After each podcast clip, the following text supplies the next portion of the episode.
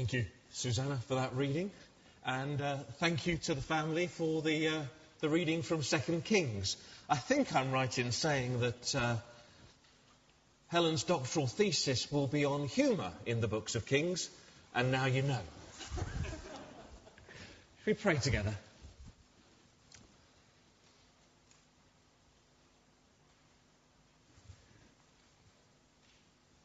Gracious God, take the words that I speak and breathe your Holy Spirit through them, that it may be Jesus Christ who is your living word, who speaks into the hearts of us all.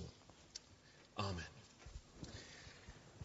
The, uh, the second letter of the Apostle Paul to the church in Corinth, chapter 4 and verse 7 says this We have this treasure in clay jars, so that it may be made clear that this extraordinary power belongs to God and does not come from us.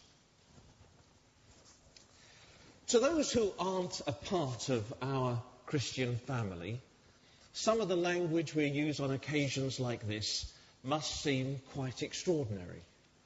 We are saying that the one who made everything and holds it in being, intervenes in our lives to call some of us to do things.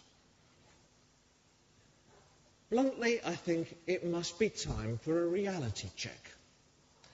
I'm sorry, I bow to very few people in my admiration and respect for Helen or the other ministers and other Christians present here. But looking at you, I think that God, frankly, needs to get some better public relations advice. I mean, think about it. If it was your job to advise God on what kind of agent he should have to tell others of his message in the world, who would you pick? Look around. I mean, we're all lovely, of course, in our way. But bluntly, I think we probably you know, we may think that just occasionally he'd pick on somebody else. Um, if I was God, and thank goodness for everybody that I'm not, you might think you'd pick people who are particularly attractive. You know, I have a word for you, Brangelina. Now, they would be, that's the way to go. Brad Pitt and Angelina Jolie, they would be the people to go for to make a real impression. Or you might go for people who are particularly athletic. You'd get a Jamaican sprinter. You'd get one of the footballers from Euro 2012, probably that German striker who looks pretty hot. Um, or you'd get some real intellectuals. I mean, you'd get, I don't know, Stephen Hawking or Richard Dawkins, or you'd get Terry Eagleton. You'd get somebody who was going to be really, really impressive or you'd get a great artist or a brilliant actor. What you wouldn't do, look around, go for the likes of us. I mean, really, get some advice.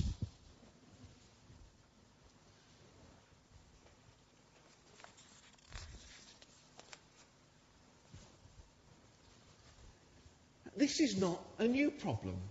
This has been going on for centuries.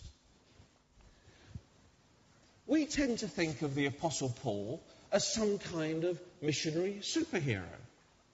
But that's not always how his churches saw him at all.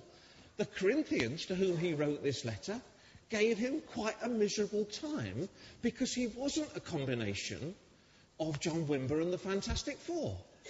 Had he been, they might have thought that he lived up to their expectations. But as it was, they regarded him as simply not up to the mark. They wanted somebody who was much more impressive and powerful. And I suspect they were right. Things would have gone a lot smoother had they got their way. But no, God persisted with the likes of Paul.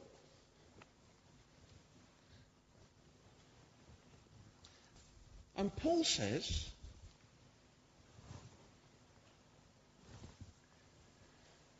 There's a reason for this. I can't believe it. You see, I think, I know you shouldn't judge a book by its cover, but in all honesty, if you've got something worth having, you should, you should look after it properly. So that if you've, if you've got some treasure, you put it in a golden casket. If you've got something that's really nice to drink, you don't drink it out of a plastic cup, you put it in crystal. If you've got some food that you really want to enjoy, you don't get a paper plate. You get porcelain because the container matters. It improves, it enhances, it points to the value of what's within.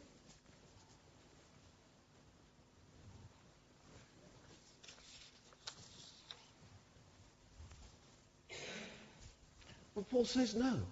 He says when it comes to this treasure, that's not the way it works. Now, what's the treasure he's talking about? He's talking about the message that he calls the gospel. This story, which we believe to be true, which we have found to be so true that it's not just something we believe in here, but which changes the very heart of our being. He says, This gospel that God loves the world and each individual in it so much that he's given himself completely to it this message which says that God's love is so passionate, so overwhelming, so over the top, so lost all sense of perspective that he's even given himself in death that we might live. This message that transforms us and compels us to join in with God's own work in the world as he summons all creation to himself. This gospel, Paul says, is so precious that you put it in the ordinary and the everyday because it's the message that's important, not the container. And the last thing you want is to get the container to detract from the treasure that it contains. Which brings me to the story of Naaman that we've just heard spelled out for us. Now, had I been in God's PR team, Naaman is just the kind of character that you would want to be your representative because he's the leader of the king's army. And what a successful army it is. And when he goes down to meet, he's sent down to see the king, the king of Israel is terrified. He arrives with chariots, he arrives with horses, he arrives with piles of silver and gold. Now that's impressive. This is somebody you'd want on side. This is somebody that you'd respect. And what, how does he get treated? When he expects the prophet to march out, wave a hand over him, and say, You're cured now, he gets told to go to some crummy little river and wash himself in it not once, but seven times. Now, he might have expected a task. He'd want, what he'd want is to be told to rescue a princess. You know? That's the kind of job that you give Naaman to prove himself. One of the labours of Hercules. But no, he's told to go and wash in a river. Why?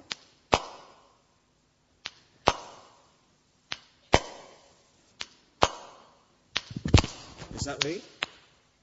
Because He's got to humble himself.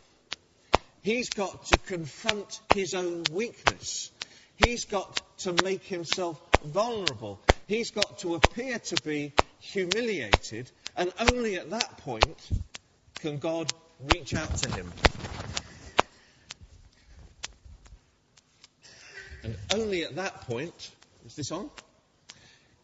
Will God reach out to him as he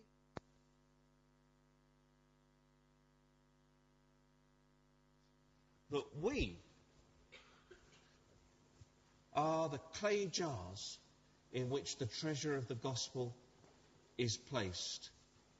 It's like taking your most precious family heirloom and keeping it in one of those tatty Sainsbury's carrier bags. It's like getting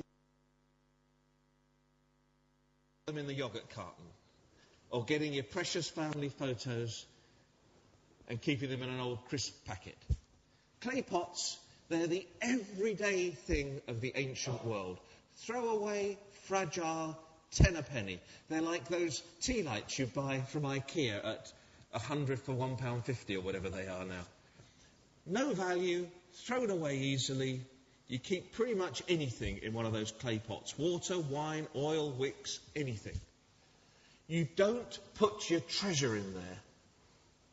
It's like keeping your jewellery in an old chocolate wrapper. And yet, God commits this astonishing gospel to somebody like the Apostle Paul and then to people like us. If we're unimpressive, then any impression made must be God's. If we're fragile, any strength that there is is clearly God's. If we are powerless, and let's face it, we so obviously are, then the extraordinary power which has taken this gospel and seen it spread all over the world must come from God. Now, Helen, you're a remarkable person in all sorts of ways. This is not personal. But like us all, you have your weaknesses and your frailties.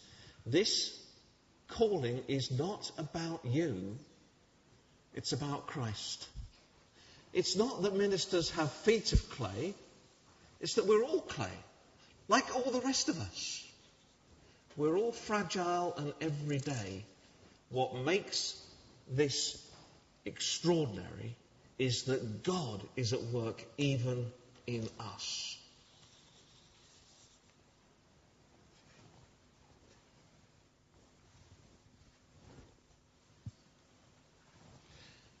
Where do you look for this revelation of weakness, which is also the revelation of profound love? One place you might look is in the church, and just occasionally you find it among us because in our churches, for all their faults and for all our being out of date and behind the times and goodness knows what else, arguing over trifles in public, in our churches you will find people of all ages getting on with one another, loving one another. In the kaleidoscope of postmodernity, which seems to be throwing people apart from one another, in the churches, you will find us together. But we're not a great example. An even better example of where the treasure of God is hidden is in, astonishingly, a judicial execution 2,000 years ago in Judea.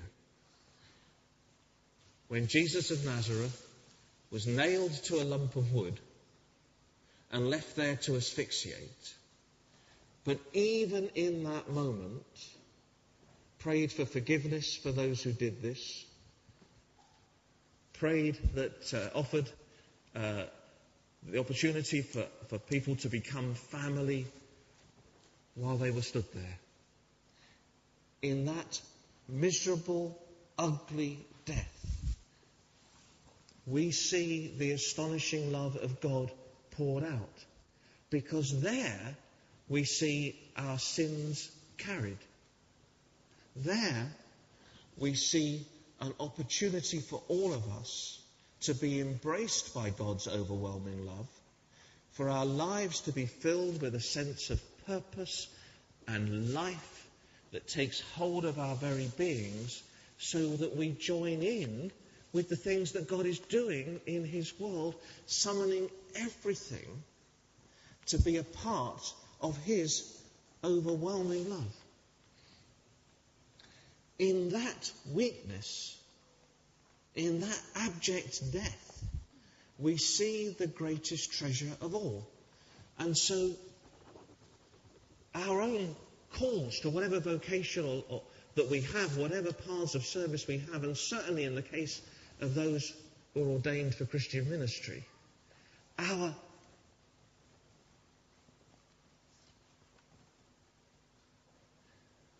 the thing which tells us who we're supposed to be, the thing which shapes us, is the cross of Christ.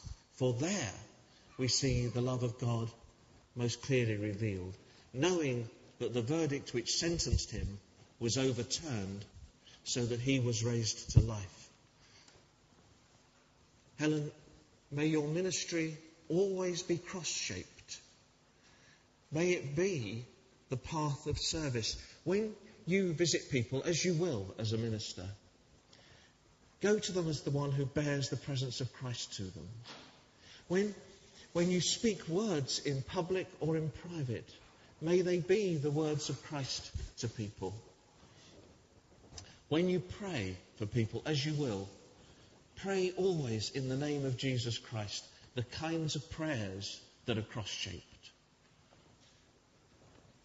And it's my prayer for all of us that whatever it is God has called us to, or even if God has yet to call us, that we will see the truth that the heart of the way the universe is shaped is the gospel which points to the crucified Christ now risen.